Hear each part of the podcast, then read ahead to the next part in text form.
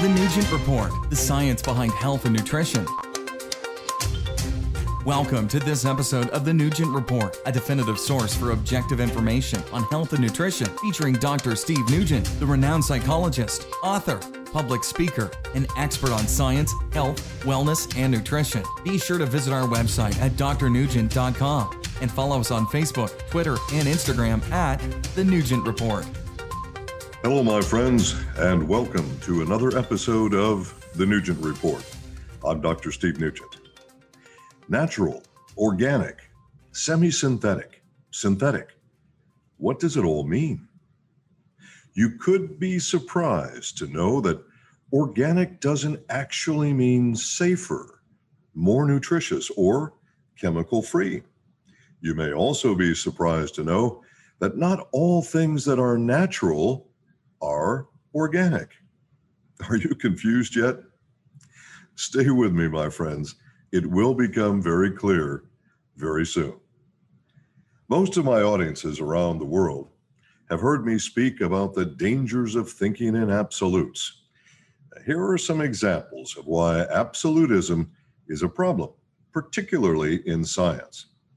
The majority of people surveyed around the world believe that if it comes from a plant, it's always healthier. Natural always works better than synthetic, and that synthetics are always bad for you. All of those assumptions are false. I know. Some of you right now are having what I call yeah, but moments. You're thinking, yeah, but so and so said, well, yeah, but I heard that. Or, yeah, but my favorite guru says, hey, control the yeah, but moments, please, just for a few minutes. We're going to talk about the objective scientific facts involved in those definitions I've just mentioned. The scientific definitions and commonly used marketing definitions are often very different. My purpose in this piece is to give you a clear understanding of what each of those categories means so you can make the best possible choices for your personal health program. Let's start with life on planet Earth.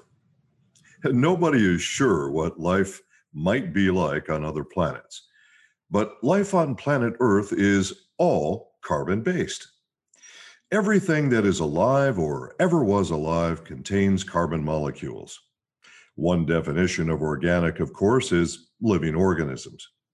But a more accurate scientific definition of organic would be anything that contains carbon molecules. Now, someone's going to say, but, but wait, fossil fuels contain carbon molecules. Well, keep in mind that fossil fuels were once plant material. The common misconception from marketing is that dinosaurs were the source of today's fossil fuels, but that's not only incorrect, it doesn't even make sense. There were never enough dinosaurs to decompose into the enormous level of fossil fuels on our planet today. Well, all fossil fuels do contain carbon. And yes, that does, in a very technical sense, fit the definition of organic, but, but realistically, no one's going to use that definition when we talk about fossil fuels.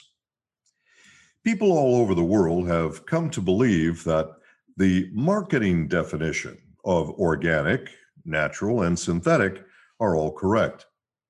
The common marketing definition of organic is that it's either plant or animal which has been raised without pesticides hormones, etc. The implication then is that the word organic means safer and cleaner. People also believe that it's more nutritious. Now, theoretically, if plants and animals are fed properly, they should end up being more nutritious. But that's not a guarantee by the use of the word organic. For many years, there were several US states that had their own definition of the word organic, and each one was slightly different than the other. Finally, the US Department of Agriculture established their definition. And I'm going to quote it Quote Produce can be called organic if it is certified to have been grown on soil that had no prohibited substances applied for three years prior to harvest. Prohibited substances include most synthetic fertilizers and pesticides. In the instances when a grower has to use a synthetic substance to achieve a specific purpose, the substance must first be approved according to criteria that examine its effect on human health and the environment. Close quote. Now, that doesn't exactly sound like what you thought organic meant, does it? Hmm. Understand, my friends, this definition does not specify that there must be a guarantee that no prohibited substances, such as pesticides, are present on the produce you buy, because there is no possibility of making that guarantee on planet Earth.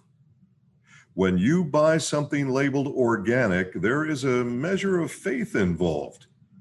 Since planet Earth is a closed ecosystem, and since you can find farm pesticides in the snow and the ice at the North Pole, as well as in the fatty tissues of penguins at the South Pole, this suggests that there is no place on planet Earth that cannot be potentially exposed to farm pesticides and other toxins. How did farm pesticides get to the North and South Poles, you may ask? Obviously, the poles are thousands of miles or kilometers from the nearest farm. Various chemical toxins, such as pesticides, are carried in weather systems which are moving around the planet 24 hours a day. Often, pesticides and other chemicals are carried in water currents, freshwater and saltwater, around the world. And yes, in case you're wondering, I do choose organic food wherever possible.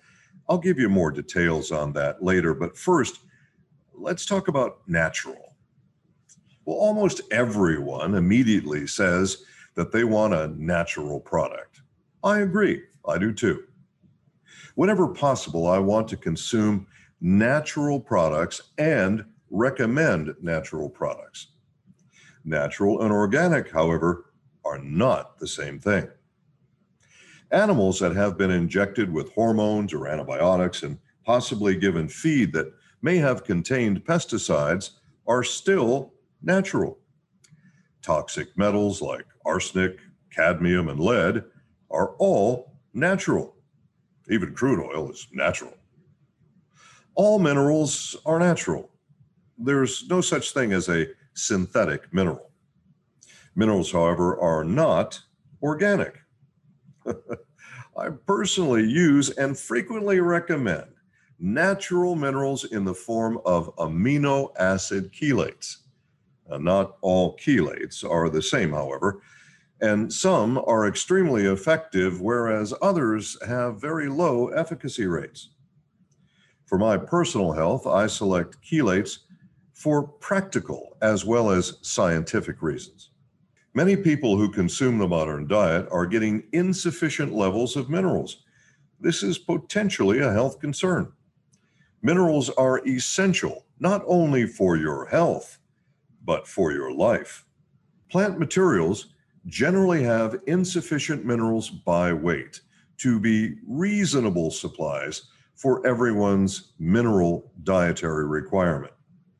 This could, as an example, require 10 or more tablets of pure plant material to be equal to one tablet of the same size made of natural chelates.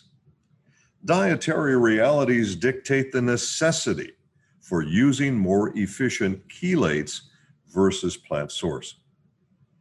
As an example, approximately 90% of the US population gets insufficient levels of potassium every day potassium is vital to heart health. Depending on which studies you read, you may see between 50% and up to 70% of people that are getting insufficient magnesium. The modern diet is providing only about 50% of the bare minimum requirement for daily magnesium. Depending on the circumstances, the net effect can certainly be higher than 50%. Magnesium is responsible for hundreds of vital functions in the body and is, in fact, essential to your life. Currently, the best science available shows us that bisglycinates, and I'll explain that in more detail in a different podcast, are the best absorbed and utilized mineral forms currently available. As I like to say, science marches on. So who knows what the future will bring? But for now, bisglycinate chelates are the most efficient way to get your minerals. Bisglycinate chelates are definitely safe as they are made from naturally occurring minerals and natural amino acids. No, they're not plant food. They are, however, absorbed at astonishing levels. Your digestive tract loves an amino acid called glycine. And when combining two glycine molecules together, it's then called a bisglycinate. One example of absorption that I will no doubt refer to in other podcasts would be zinc gluconate versus zinc bisglycinate. Zinc has been in the news a great deal, and the most common form out there is gluconate. However, the latest science shows us that zinc in the form of bisglycinate absorbs approximately 44% better than gluconate. Natural? Yes. Safe? Yes. Well absorbed and utilized? Yes. Another example of synthetic being safe and effective, in fact, more effective than its counterpart, would be synthetic vitamin B9. Vitamin B9 in all of its various forms is often collectively referred to as folate. Some writers will be very specific and denote folate as the form of vitamin B9 as the naturally occurring form found in plant materials. This, by the way, would be the most accurate description. However, keep in mind that some articles you read will use the word folate and folic acid interchangeably. The European Union regulations, as an example, require that vitamin B9 always be listed as folic acid on the label, regardless of its source. Every country is different, so this can indeed get confusing. Studies have proven conclusively that folic acid, which is a synthetic form of folate, prevents neural tube defects. It's obviously well absorbed, safe, and effective. Some comparative studies have shown that folate from diet was not effective in preventing neural tube defects or NTDs whereas folic acid in the same study was effective. Just so you know, NTDs include things like spina bifida and anencephaly. I often talk about variables, and it's certainly possible that folate from food does work effectively, but that the pregnant women in the study were not consuming sufficient levels of it from food, or perhaps they possessed a defective gene. Regardless, synthetic folic acid is safe and effective, and that's why you find it in prenatal vitamins. There's also the issue of methylation and the new science on a particular gene defect that prevents people from converting folate from plants to its active form in the blood. Those individuals need to use a form of folic acid which is already methylated. There's a reduced form of folate containing 5 methyl THF, also known as methylfolate, used by some dietary supplement manufacturers, which can be absorbed even by individuals with specific methylation gene defects. Folic acid merits its own podcast. So it's enough detail on folic acid for now. Remember, my friends, my goal is always to bring you the best recommendations based on the most objective scientific material that results in the safest and most effective health support. I have no bias towards forms or philosophy. The only thing that counts is getting the safest and most effective supplements into your body, and we do that through objective scientific analysis. There's another category that you may never have heard of, and it's called semi synthetic. Semi synthetic gets a little more complicated. Uh, we'll try and make this simple, however. If you start with two naturally occurring substances and semi synthesize them, you have created a new structure. The new structure would be called a semi synthetic, even though you're using two natural substances in this example. But what you've done is you've created a new structure which is different than its natural form. When it comes to food on your plate, I try to choose organic whenever possible. And I also try to recommend it to everyone because even though it's not a guarantee that it will be the most nutritious and 100% free of toxin, you can be sure that it will be healthier than foods which do not meet organic standards. And remember, laws differ regarding the definition of organic under various legal jurisdictions around the world. To summarize, natural isn't always the best choice. Synthetics are not always bad.